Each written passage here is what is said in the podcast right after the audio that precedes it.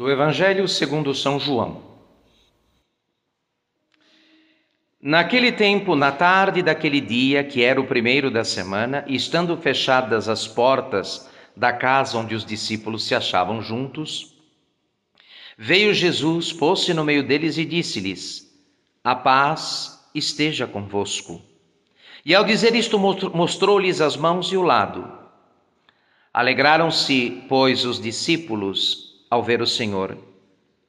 Então disse-lhes novamente: "A paz seja convosco. Assim como o Pai me enviou, assim também eu vos envio a vós." Tendo dito estas palavras, soprou sobre eles e disse-lhes: "Recebei o Espírito Santo. Aqueles a quem perdoardes os pecados, ser-lhes-ão perdoados. E aqueles a quem os retiverdes, ser-lhes-ão retidos." Porém Tomé, um dos 12, que se chama Dídimo, não estava com eles quando veio Jesus. Disseram-lhe, pois, os outros discípulos: "Vimos o Senhor." Ele, todavia, replicou-lhes: "Se eu não vir nas suas mãos a abertura dos cravos, e não meter o meu dedo no lugar dos cravos, e não meter a minha mão no seu lado, não acreditarei." 8 dias depois estavam os seus discípulos outra vez na mesma casa e Tomé com eles. Veio Jesus, estando as portas fechadas, pôs-se no meio deles e disse: "A paz esteja convosco." Depois disse a Tomé: "Mete aqui o teu dedo e vê as minhas mãos. Aproxima também a tua mão e mete-a no meu lado, e não continues incrédulo, mas fiel." Tomé respondeu dizendo: "Meu Senhor e meu Deus." Jesus observou-lhe: "Por que me viste, Tomé, acreditaste? Pois bem-aventurados os que não viram e acreditaram." Outros muitos prodígios fez ainda Jesus na presença dos seus discípulos, que não foram escritos neste livro. Estes, porém, foram escritos a fim de que acrediteis que Jesus é o Cristo, o Filho de Deus, e para que, acreditando, tenhais a vida em virtude do seu nome. Em nome do Pai, do Filho e do Espírito Santo.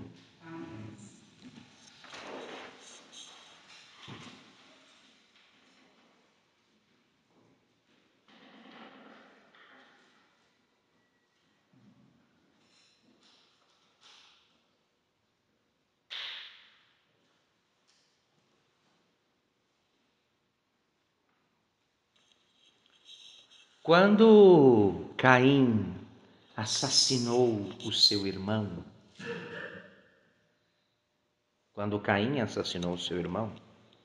diz o Espírito Santo na Sagrada Escritura que Caim ficou tomado de uma tal perturbação, de uma tal neurose, que vivia errante como um andarilho, de lugar em lugar, perturbado e atormentado pelo crime que havia cometido, sem paz e sem nenhum sossego,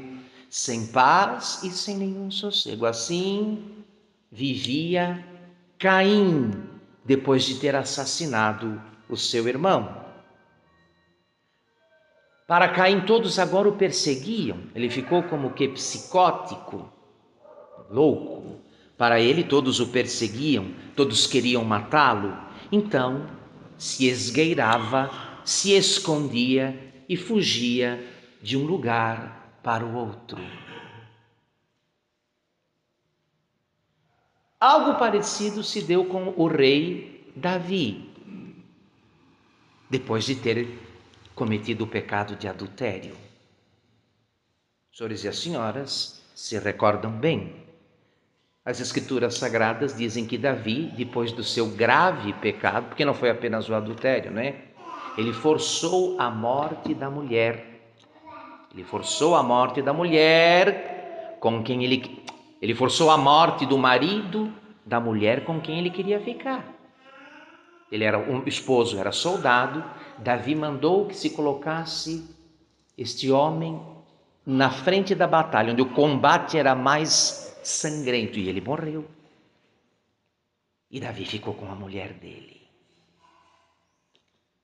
Quando seu pecado foi descoberto, começou a sentir amargas todas as delícias da sua corte.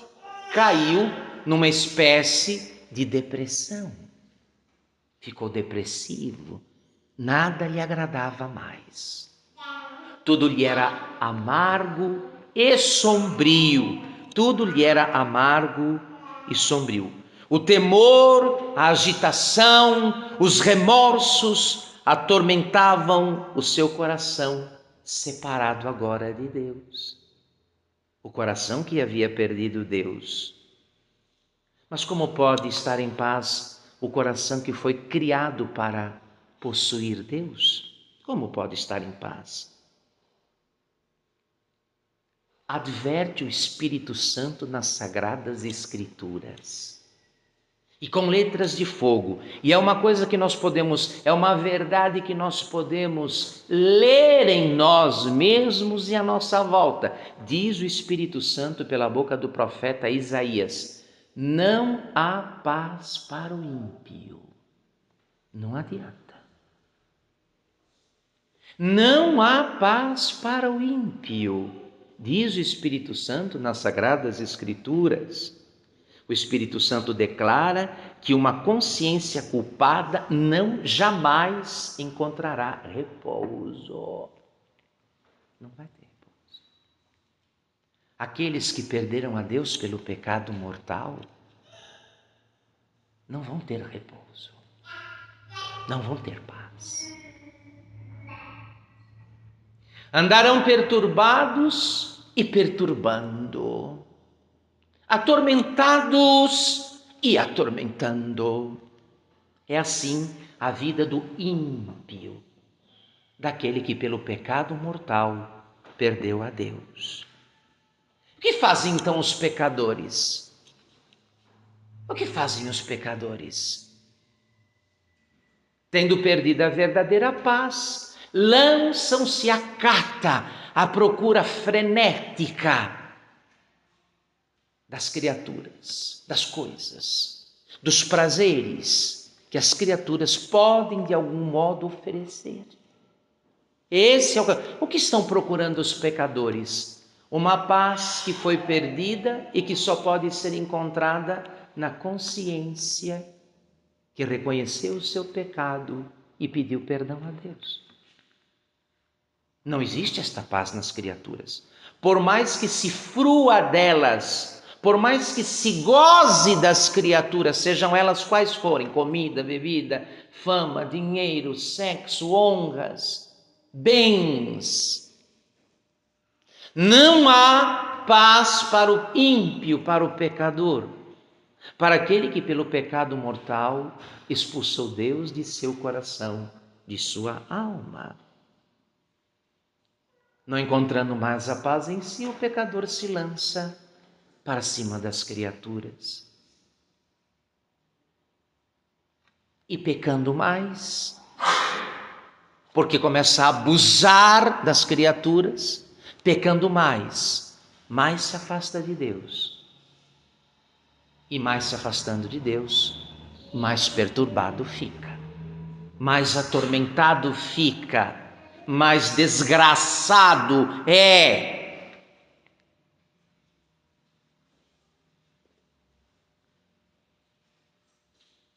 Imaginem um rei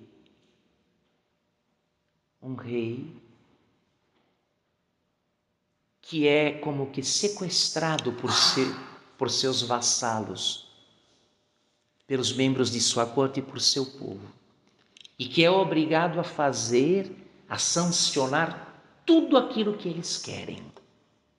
Ele é rei, mas se tornou escravo, vassalo dos seus servos, daqueles que fazem parte do seu reino. Tem que servi-los, está obrigado. Assim é o pecador. Um rei que se tornou escravo de suas paixões, de seus maus hábitos. Quanto às paixões e os maus hábitos, meu querido irmão, nós sabemos pela nossa própria experiência de pecadores. Quanto mais se dá uma paixão, mais ela quer. Elas são insaciáveis. Eis aí a paz enganosa e superficial dos pecadores. A alma, feita para dominar os sentidos, é escrava dos sentidos. Corre atrás de todo o encanto, de toda a miragem que as criaturas pelos sentidos produzem nela. Vive em função das impressões que as coisas, pessoas e situações pelos sentidos produzem na alma. Perdeu a Deus. Perdeu a Deus.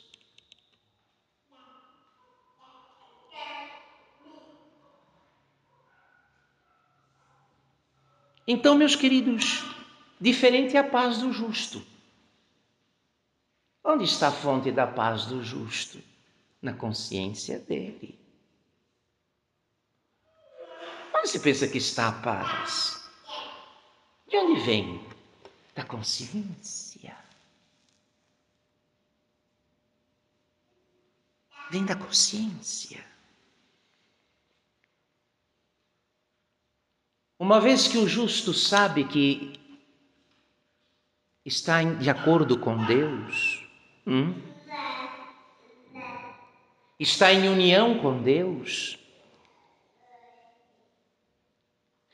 Uma vez que o justo sabe que não transgride a lei de Deus e que em tudo procura agradá-lo e servi-lo, está em paz. Está em paz. Goze, então, daquela ordem e daquela tranquilidade que daí resulta. Está em paz com Deus. Não há paz a não ser na consciência que se reconciliou com Deus nosso Senhor.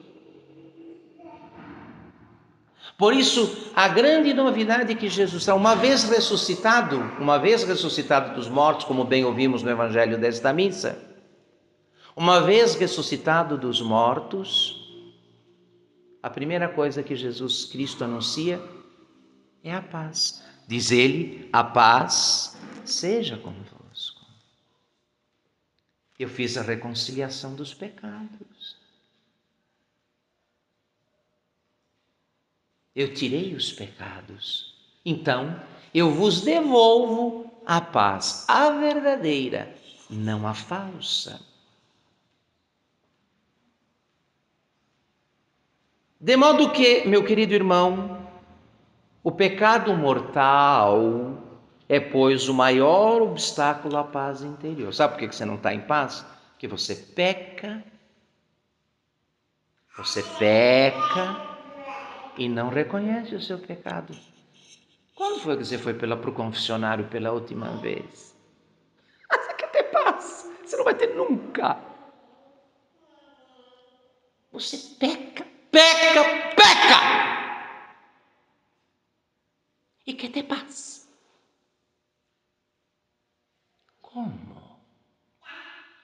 Como? Impossível! Há uma maldição fulminada pelo Espírito de Deus nas Escrituras. Não há paz para o ímpio.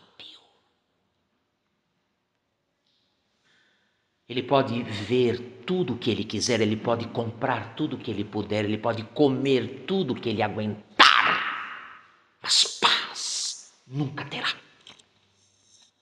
Nunca terá.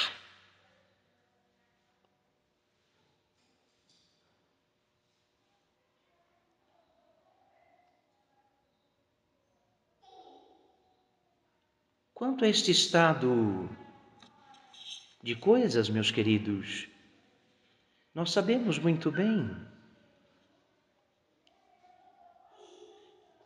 o que acontece, por exemplo, com um cadáver. Ele está em paz. Apodrecendo. Essa é a paz dos pecadores. Qual é a paz dos pecadores? A mesma de um cadáver. O cadáver está lá no túmulo, em paz. Não há mais barulhos, agitações, preocupações. Mas ele está ficando podre. Podre. Uma água parada, que não se agita, também está em paz. Mas daqui a pouco ela está cheirando mal. Daqui a pouco ela virou caldo de bicho.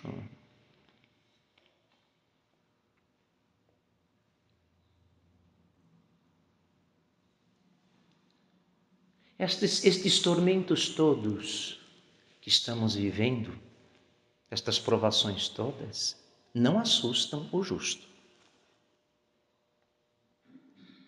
Não perturbam o justo. O justo não. Os senhores pensam que o justo está perturbado com estas notícias horrorosas que a todo instante saem nos meios de comunicação? O justo não. Os senhores pensam que o justo está perturbado com a pandemia? Com a corrupção geral dos costumes? Não está.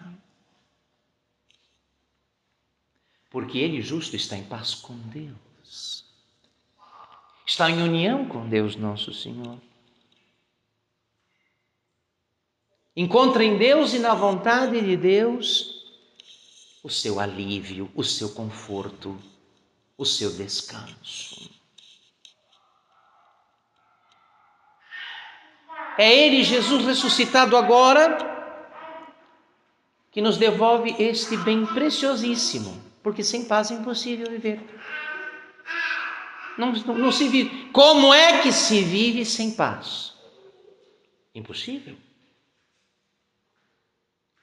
A vida se torna um tormento. A vida se torna um palco de horrores e ocasião de sofrimentos sem fim. Esta paz, porém, que o apóstolo São Paulo na carta aos Filipenses diz que supera todos os prazeres dos sentidos, só é oferecida àquele que se reconciliou com Deus. Aquele que voltou a Deus depois dos seus pecados. Aquele que reconheceu a sua maldade. Caso contrário, nós estamos em melhores condições do que o atormentado Caim e o depressivo Davi. O atormentado Caim, que não encontrava mais paz, ficou como que louco depois que matou o irmão. E Davi, que caiu em depressão depois de que se deu conta do crime que havia cometido, do pecado que havia cometido, para ficar com a mulher de outro homem. Nenhuma das delícias de sua fausta corte podiam agradá-lo, porque não há paz para o ímpio. Não há paz.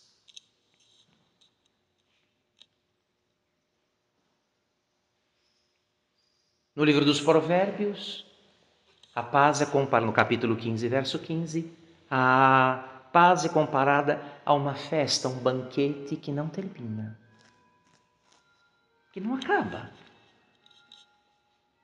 na qual a inteligência e a vontade, nutridas das verdades da fé, fortificadas pela graça abundante, experimentam as verdadeiras e puras delícias, contentando-se com o soberano bem, que é Deus e o seu amor. Deus e o seu amor. Prova disso é que Jó, no Antigo Testamento, vocês lembram bem, o leproso Jó,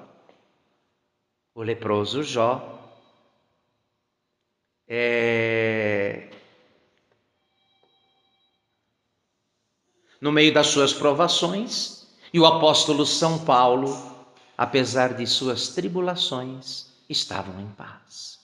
Sempre em paz. Sempre em paz. O que é essa paz que Deus dá ao justo? É uma pequena amostra, um gozo antecipado do céu e da vida eterna. Mas é coisa que eu repito e eu insisto, e é preciso que se repita, é algo que só a consciência limpa, aquela que se purificou no tribunal da penitência chamada chamado confessionário. É só essa consciência que conhece esse antegozo do céu. Esse antegozo do céu. Qual é a loucura dos homens dos nossos dias e muitas vezes a nossa também? Quiçá dos nossos parentes e conhecidos. Querem paz agindo de modo a escolhendo ações que matam a paz. Como pode haver paz num ambiente que é dominado por pecados e vícios? Como pode alguém ser construtor de paz e transmissor de paz se vive separado de Deus pelo pecado mortal? Como?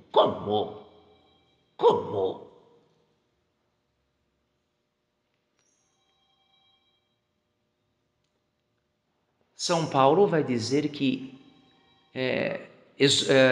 exultava de alegria em suas tribulações.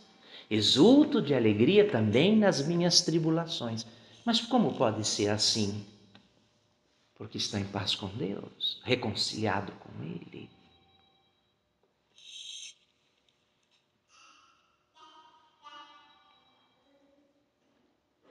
Hoje Nosso Senhor nos diz: a paz esteja convosco. Mas que coisa! Há algo melhor para ouvir do que isso? Aí, afundados em problemas, em dificuldades, em provações, há algo mais consolador do que escutar este imperativo, este dom que Jesus faz quando diz: a paz esteja convosco. Mas nós sabemos muito bem agora quais são as condições necessárias para que esta paz não pare no anúncio. Não seja apenas uma frase solta ao vento. Nós sabemos muito bem onde está a fonte da paz. Na consciência. Na consciência. Que sabe que não deve nada a Deus. Não deve nada a Deus. Aí está. Se os senhores querem um lugar aqui no mundo, aqui na Terra, que vocês podem qualificar como paraíso, pode chamar de paraíso, olha, ali é o paraíso, ali é o paraíso.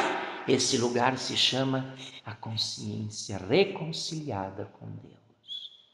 Só aí. Não se iludam. Eu vou escutar uma música para ficar em paz. Vou fazer um exercício aeróbico, respiratório. Quem sabe eu me acalme e volte à minha paz. Vou sair, vou dar uma volta, vou passear. Por favor.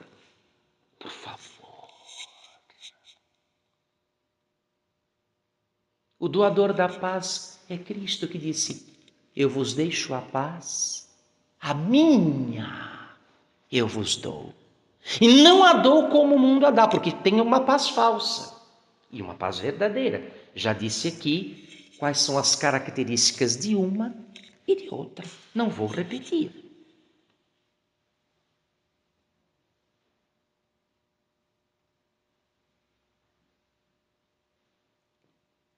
Para fechar esta meditação, meus caros, quanto à posse deste bem sumo e precioso, que já é o céu antecipado, o céu adiantado, guarde bem algumas recomendações, para não ficar aí abstrato e só nas ideias. Tal padre falou, mas e daí, como é que a gente faz isso? Olha aqui, primeira coisa.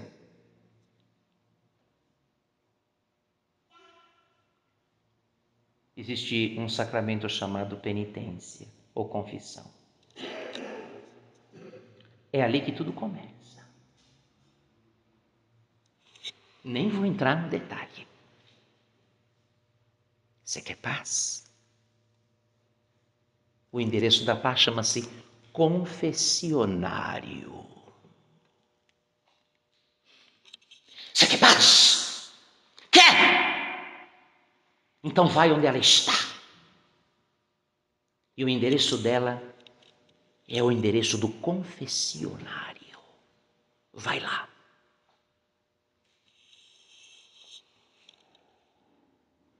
Segundo,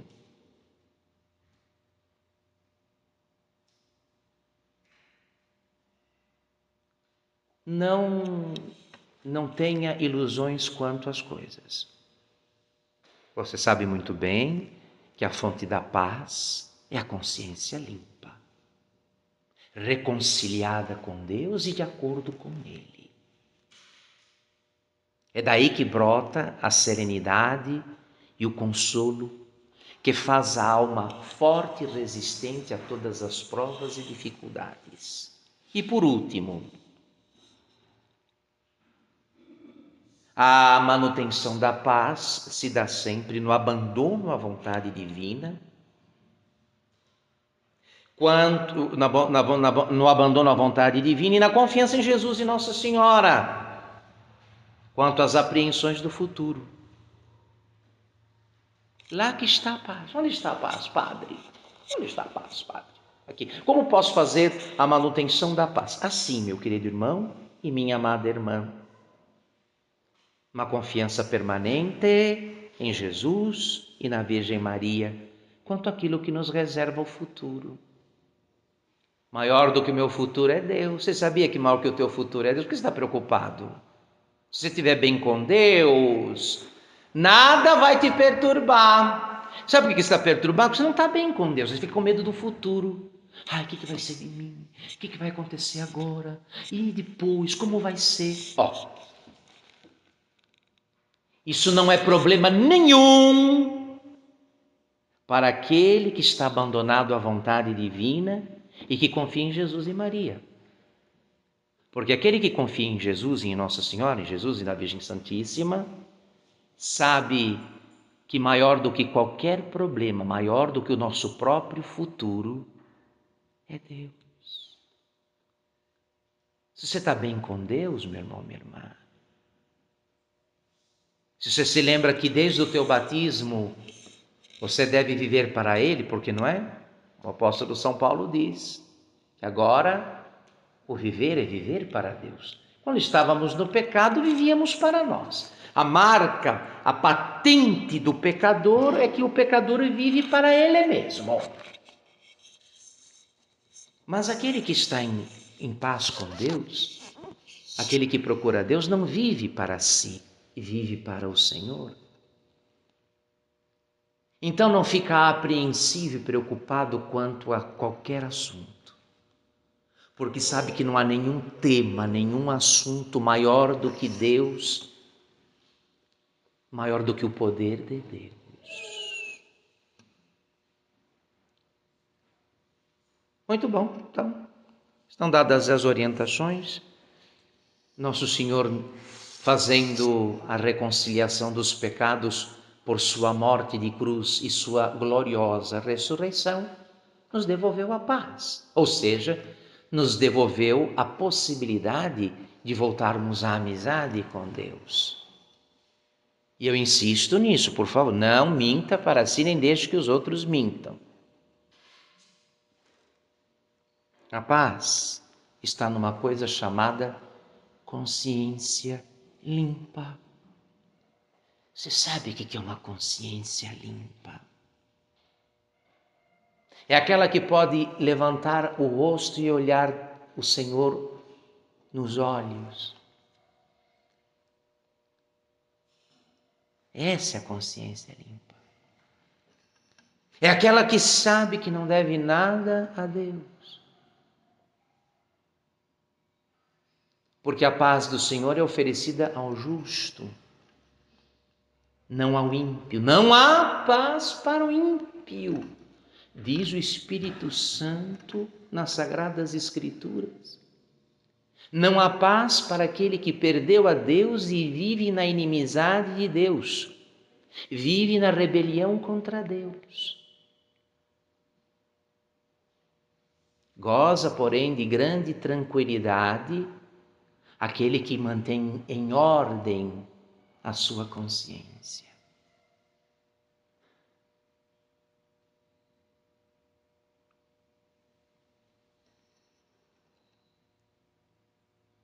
Peçamos esta graça, senhores, tão necessária. uma vez que é o dom que Deus quer oferecer. O que Deus me oferece hoje? Olha, o que nós mais estamos necessitando nestes dias sofridos e difíceis. Precisamos de paz. Precisamos de paz. Mas agora foi dada aos senhores o endereço dela.